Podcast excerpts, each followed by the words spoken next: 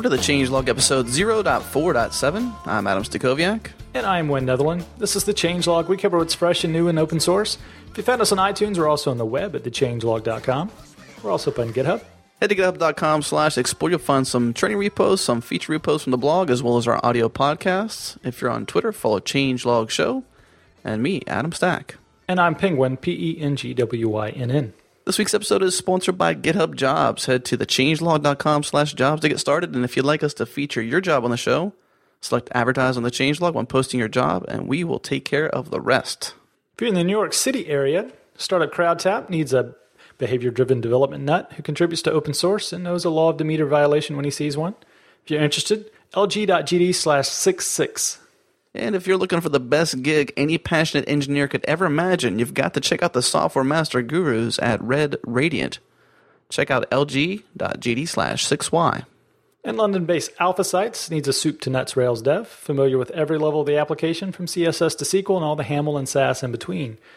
If you're in the Covent Garden area, follow lg.gd slash 71. Not to mention, you'll be over there soon. I will be over there soon. If you're uh, a tweep in London, give me a, a holler on the Twitter.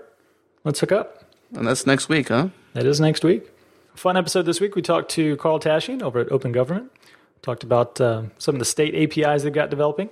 This is actually a, you know this is probably in your more neck of the woods because of uh, um, Tweet Congress and your I guess deep desire for APIs and whatnot. But this was a fun episode. Yeah, kind of a mashup of a lot of a uh, passions that I have. Uh, I guess politics and APIs and Ruby and Rails, fun stuff. And I think as as devs too, I mean, this is a real fun subject that you can dive in. They got uh, needs for front end designers too, so don't feel like if you're just a Rails dev or a Rubyist that you you can't jump in if you're a Ham or a Sass or a just a simple front end design, dude. They need your help. So check out the project. Absolutely, it's the rise of the uh, citizen coder. So if you want to get involved in uh, and affect uh, your government, this is a way to do it. Absolutely. Fun episode. Should we get to it? Let's do it.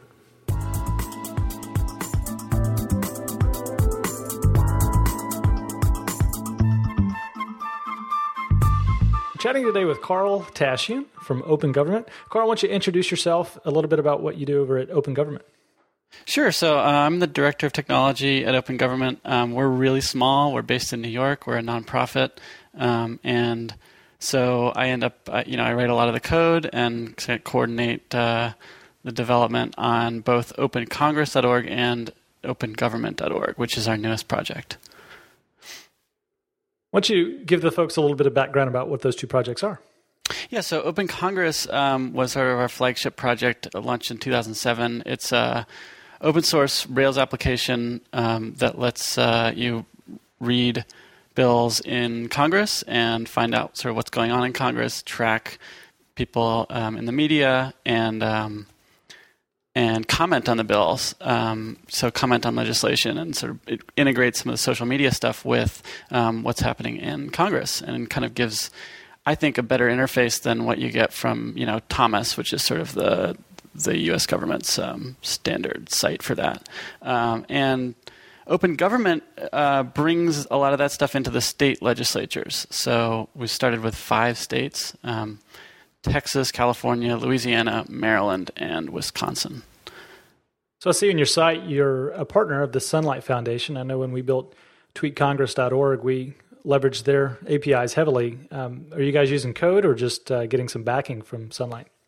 Uh, we're definitely using code. They have uh, so the Open States project is really the core data. They provide the core data for OpenGovernment.org, um, and they've really like they've done the hard work of this project in terms of you know they're writing all the scrapers. Um, that's all also open source, um, so they scrape all of the state government websites um, and then provide a consistent API for legislators, bills, committees, you know, and votes and sort of everything that's going on.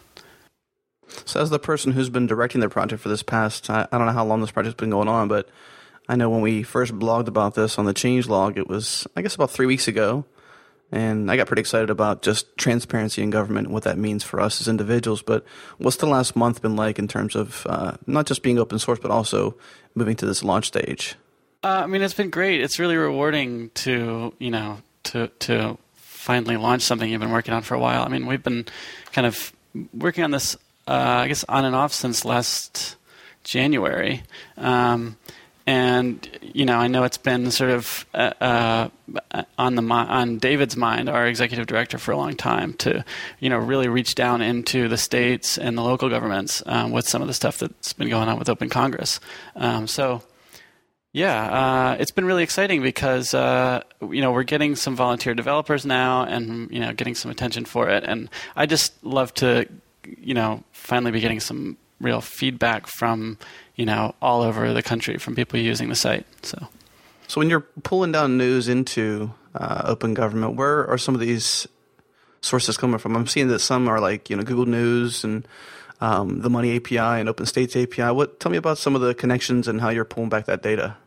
Yeah, so it's um, so Open States API really provides the core data set. Um, that's the that's the official data from the state legislatures, and then we've got um, scrapers for you know uh, Google News. Don't tell anybody, um, and.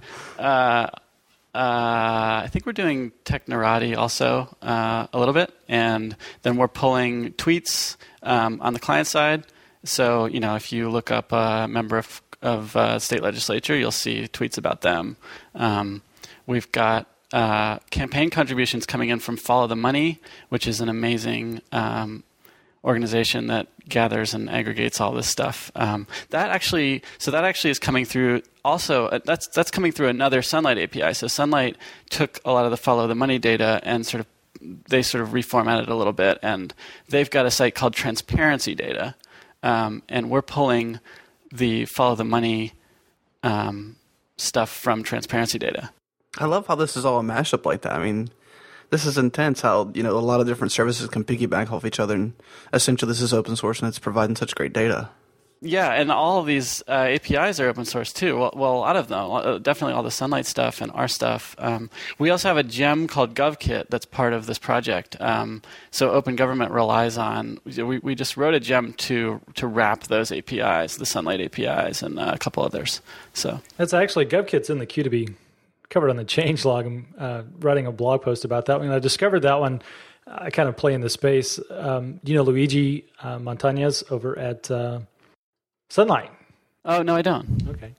Well, uh, came across GovKit the other night. I was looking at uh, the Open Government uh, GitHub page because he and I teamed up on a transparency data gem that wraps the, the Sunlight transparency data API. And then I came across GovKit and I thought, what a great name. It's kind of like um, the Gem Fog wraps all these cloud service providers. You know, GovKit kind of wraps all the different open government uh, space APIs. Is really a cool name. Yeah, that's the you know that's what we're looking for. Uh, I'd like to see more in there. You know, um, we just sort of did the ones that we needed for open government, but I hope that it can become a, a little bit of a hub for those APIs. Yeah. So, do you have a political background at all prior to uh, this project?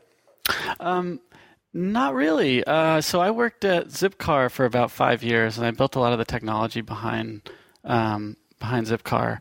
And then I was freelance for a while, and you know this opportunity came up, and um, I sort of, uh, I mean, personally, I felt uh, really just disengaged from politics, and um, it seemed like an opportunity to change that, to see if there was a way I could sort of find a um, a better connection with it and help other people do that. So, um, yeah, that's how I got involved. I really think it's great. You know, a project like this helps with uh, transparency. And uh, do you th- think that technology or, or, projects like this advance the cause of, of transparency in any meaningful way?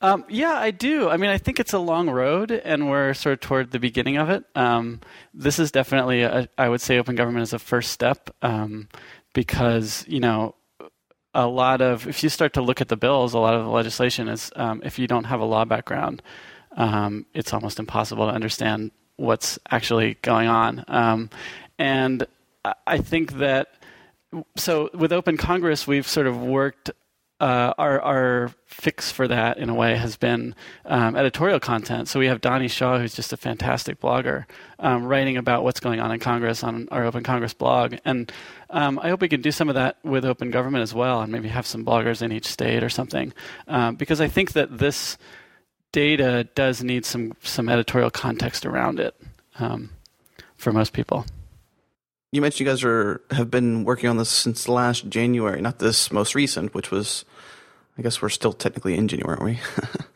um, I'm I'm trying to advance to February as quick as we can, I guess. Um, so it's been about a year since you've been on this project. What were some of the most biggest technical challenges that you've overcame over this past year? Um, I think the big challenge overall is that you know when you're merging a bunch of large data sets, there's always going to be a lot of sort of um, sort of hidden uh, anomalies and things that you've got to uh, you got to work around. And um, yeah, that's been the challenge. Is just lining things up. I've I've sort of learned a little bit about how to um, how to manage that, but it's still uh, it's still something I think we we need to work on. Like how do you how do you sync up? You know, six different data sets, especially when some of your fields are sort of overlapping. Like we get, you know, photos from uh, from Sunlight for some. We get like the URLs for photos of legislators for some of the legislators from Sunlight, and then we go back to VoteSmart and get. Um, the rest, you know, are a lot, a lot more, and then it's sort of now you've got this field that's being updated from two different places, and yeah, those kinds of syncing problems seem seem, seem to come up a lot. Uh, so that's some of the stuff we've been dealing with. Yeah, I think also like you know with large data sets, there's always the um, the SQL questions of sort of how do you aggregate things and um, and make the site you know run fast. So you know. As you dive into the open states and, and the data that is coming out of that project, you know, in large corporate settings, you'd be surprised how much of the business actually runs not on the sophisticated um, high end servers and things, but on CSVs and Excel spreadsheets to get passed around. What's the state of the data that you're finding in the state government level? Yeah, I mean, I think um, Sunlight deserves so much credit for really making that happen through. Uh, making that stuff available through great, like clean APIs, um, and that's definitely a breakthrough. I think you're you're totally right about the CSV files and Excel spreadsheets and stuff. Um, yeah. So when we look at the different data sets that you're kind of bringing together, what is what are the data? What is the database backend that you're using, and how are you actually going over some of those problems you just mentioned? Yeah, so so we've got uh, Postgres backend, and um, we're also using PostGIS uh, to do some you know basic uh, like geo stuff. We'll we'll you can type in your zip code on the front page and get a list of all of your representatives from the federal sort of federal and state level. and um, we're also using uh, we're also using GeoServer on this project, which ties into PostGIS, um, and that's pretty interesting because we we map the geography of uh, any vote in the legislature, so you can actually see like you know red for Republican and blue for Democrats, and then sort of different shading depending on whether they voted yes or no or abstain. Um, and that was that was pretty fun to put together also. So that's the sort of uh, those are the pieces on the back end. We also have we also did something with MongoDB, um, which I'm not sure if I'm going to regret this later because there's sort of no way to join those two databases. But but I wanted a fast way to p- track the page views um, on the legislators and bills, so we could sort of you know show people like here are the most viewed pages and stuff. Um, and I, I didn't really want to store all that stuff in Postgres. So we just set up like a really simple MongoDB um, that you know stores the pages and th- it's it's recording through a little JavaScript, um, just a little JavaScript hook on the client side that goes into a rack app. So it's like very basic um, and pretty much detached from the rest of the application. Um, so that's that's the other piece, but I think it's pretty minor. You know, Mongo's got some nice operators there for increment and decrement to to handle large arrays like that. Yeah, absolutely. I mean, it's so fast, and um, and we can really, you know, I think because because it was the kind of thing where we couldn't use a external analytics service for it. We couldn't like pull from Google this kind of stuff. Um, we just really needed to track it locally, but we didn't need to track a lot. You know, we just really wanted page views um, by. We basically break it down by hour and just make a, you know, uh, an entry in MongoDB for each hour, and then how many views were on that object. So when the devs that are listening to this podcast right now, they're actually on GitHub right now. They're about to hit the fork button. When when they hit that fork button, what are some of the things they could do to contribute to this project? Oh well, um, oh, there are just like so many. It depends on sort of the scale, but I think um, so. We've got some really good install instructions, so it's easy to get started. Um, I, you know, we've got everything from sort of bug fixes that are needed right now. I think that our test coverage could be a lot better. Um, you know, we're using RSpec and uh, Cucumber, and um, what else? And then on sort of on the bigger scale of things, I mean, we've got. I would love to see an API. Like one of the things that we've got that we pulled together here that I think sort of nobody has, nobody else sort of has right now is um, this district lookup thing where you can sort of say, here's my zip code or here's my address, and you can get back your legislators um, all from the sort of federal and the state level together, um, and all their contact information. Um, I would love to see that as an API call that we could offer. Um, and you know, it's a pretty simple project, but that's just an example of something that we have coming up. So we had the guys from Sunlight on early in the uh, the life of the show. We're going to be talking to the Code for America guys. I guess maybe in a couple of weeks. Um, we love projects like uh, Open Government that allow just developers to get involved and, and kind of give back. Um, do you see this as a trend where it's the citizen coder kind of advancing government and, and the uh, improving government around the fringe uh, from the outside in, or do you see uh, the government space is just improving on their own just as the pace of technology improves? I think both are going to happen um, sort of simultaneously, and I think that it's it's great to see this sort of citizen coder thing because it those efforts I think um, can really push uh, the you know bureaucracy to do um, to do more, uh, and I think a good example of that is the crime spotting site in uh, the story of the crime spotting site in Oakland, where um, uh, you know, Stamen made this beautiful site that you know that pulled these crime maps, the, the crime data from the city of Oakland, and made it. You know, it was a flash thing. This was a couple years ago, but they um, they were scraping it, and then the sort of the Oakland Police Department shut them down for a little bit, and then uh, I think they had so much support and they, they had so much visibility for the project that Oakland just sort of had to cave and say, okay, we'll open it back up again and we'll and we'll work with you. And then two years later, San Francisco came and said, yeah, um, we want crime spotting too, and here's the data, and they handed over like a perfect KML file or whatever of, you know. Of all the stuff, so um, I think that that's my understanding of how that went down, and I think that's that's you know uh, that's a great sort of uh, outcome, you know, for that kind of project. So I would love to see more of that.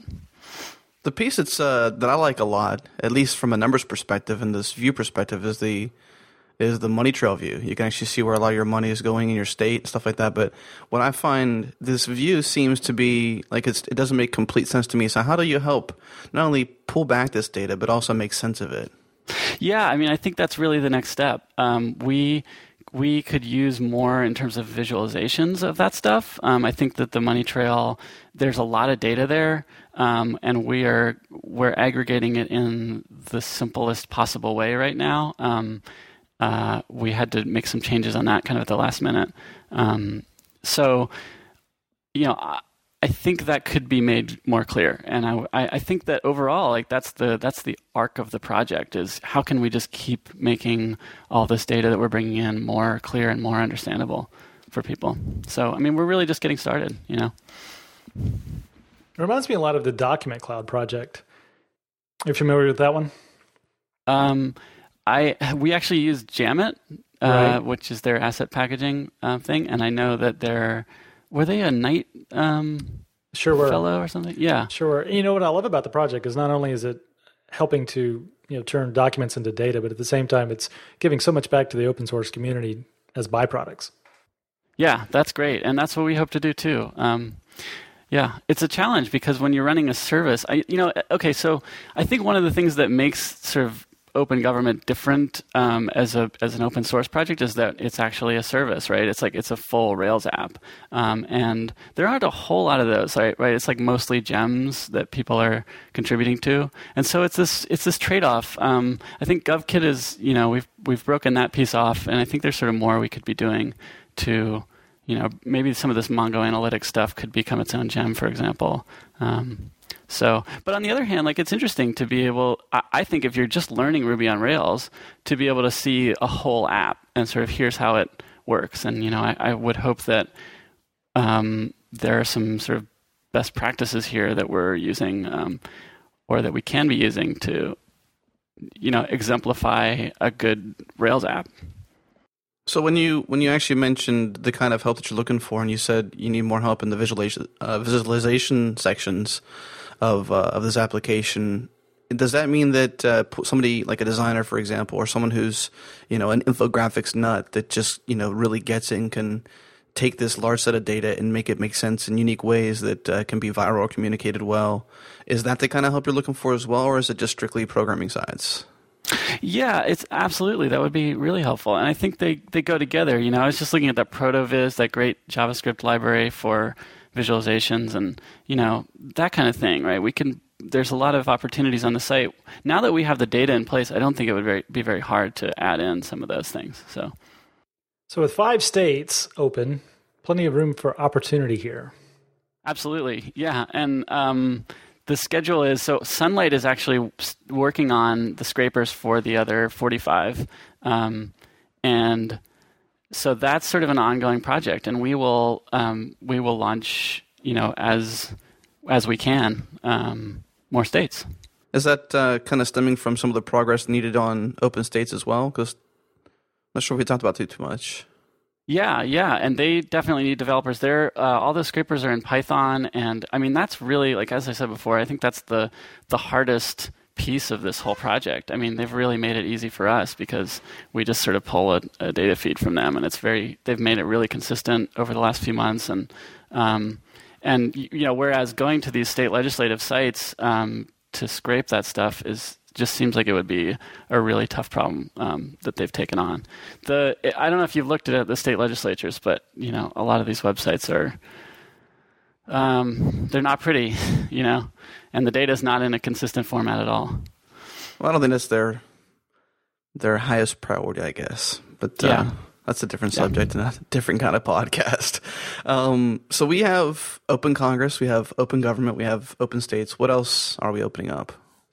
Um, yeah, I mean that's that's really those are, those are our projects right now. Um, open and, Treasury. Uh, yeah, I mean let's let's do it.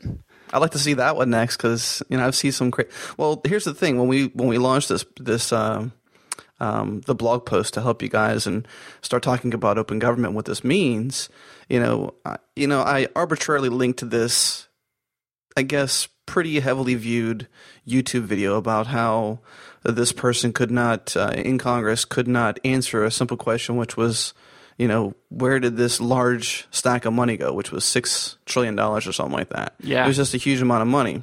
And when I look yeah. at scenarios like that, and she's fumbling over her answers, and we can't get clear yes or no, this is what happened, or this is who we gave it to, or this is how we're tracking this money. You know, as a citizen who pays taxes and who, um, you know, does all all the right things and, and trusts our government, you know, I got to look at, at our treasury and say, you know, how are we putting out these bailouts and how are we and I understand the the reasons and this is not the the state of this podcast but you know is is open treasury next? Um you know I I don't know for us what whether that's uh I would love to see it you know I'd love to see that kind of thing. I think that um these these projects are so critical right now. Um, just as you're saying, there's just so much sort of stuff that's going on behind the scenes. Um, and yeah, I mean, totally open treasury. Uh, I think there's a lot that can be done around elections too, you know, and oh, yeah. sort of figuring out how to. I mean, I spend hours and hours every time there's an election just trying to make the right choices on the ballot, and I still don't feel like I know whether I did or not. You know, in the end, it's like um, it's I think really we're, you know we're we're always painted into a corner because we our choices are what we're given, not what we actually truly elect in some cases. So I mean, yeah. I don't think you ever get to make a right choice when you're at an election booth. You know what I love about the open government space, though? It really cuts across both sides of the aisle. When we created Tweet Yeah. Congress, we were surprised. We got an initial set of seed data from Sunlight. We were really surprised to find a two to one Republican to Democrat advantage of um, politicians using Twitter, at least at the federal level. Um, but what we found was the developers that were interested in that space were just as fervent on both sides of the aisle. We met a lot of, of Yeah. friends, you know, in that space. Yeah, because it's really like you know, it's the objective uh, sort of criteria that everybody's looking for. It's the objective information. Um, hopefully, right? So Ruby and Rails is the the platform behind uh, the Open Government website. So what were some of the decisions uh, around choosing that as a technology? Uh, well, we are sort of already invested in it with Open Congress, um, and you know have been doing that since 2007. Um, and you know, I also my background is I did freelance Rails development for three years, um, and I really just I love Rails. I think it's a great um, it's a great platform for making web apps. So I'm I'm curious about. I didn't look at the code base, but uh, I'm curious if they're using Sass. we're using Haml, but we're not using Sass. Yeah.